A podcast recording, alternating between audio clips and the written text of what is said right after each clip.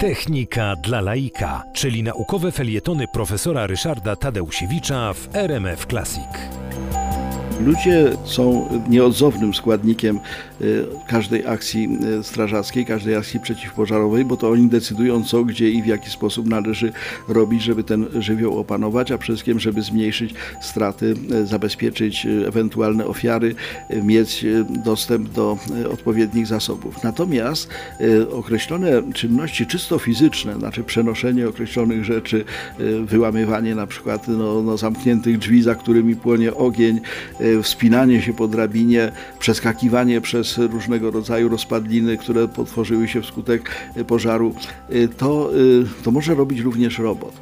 To jest niesłychanie trudna sprawa, dlatego że robot zwykły, ten taki, którego albo używamy w fabryce, albo niedługo będziemy używali w domu, działa w środowisku w dużej mierze uporządkowanym. To znaczy to środowisko składa się z jakiegoś podłoża, po którym ten robot się może w miarę wygodnie poruszać.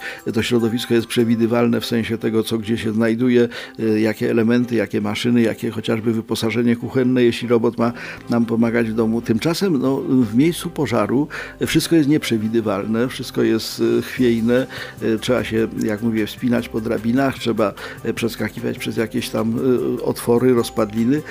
Do tego celu trzeba zbudować robota zupełnie innego niż te, które znamy z innych zastosowań, ale takiego robota zbudowanego. Sekrety nauki odkrywa profesor Ryszard Tadeusiewicz. On właśnie potrafi prawie wszystko, o czym mówiłem. Może się na przykład poruszać po bardzo niepewnym i ruchomym gruzowisku.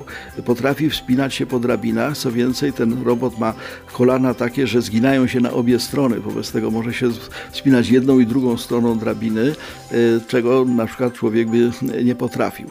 Jest zdolny do przeskakiwania różnego rodzaju dziur, rozpadlin, pęknięć. Wreszcie ten robot jest w stanie obsługiwać większość sprzętu. Może pracować z wężem strażackim, może pracować z toporem strażackim, może być pomocny, jeżeli chodzi o dotarcie do jakichś miejsc. Potrafi się na przykład czołgać w bardzo wąskich przejściach, na przykład kanałami wentylacyjnymi i dotrzeć do jakiegoś miejsca, gdzie na przykład trzeba wyratować człowieka, bo on po prostu jest niezwykle sprawny, jeżeli chodzi o lokomocję.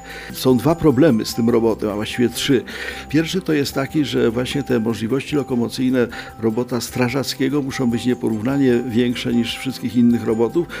Po drugie, on musi umieć współdziałać z ludźmi, to znaczy musi rozumieć to, co ludzie chcą mu przekazać, co chcą mu polecić.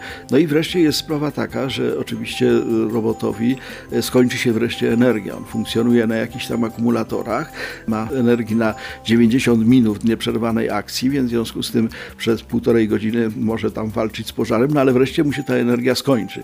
Natomiast jest niesłychanie odporny na wszystko właściwie, co środowisko pożaru może nam zafundować, trujące gazy, dym, ciemność także jest mu niestraszna, bo ma detektory podczerwieni i wobec tego być może strażakiem przyszłości będzie właśnie robot.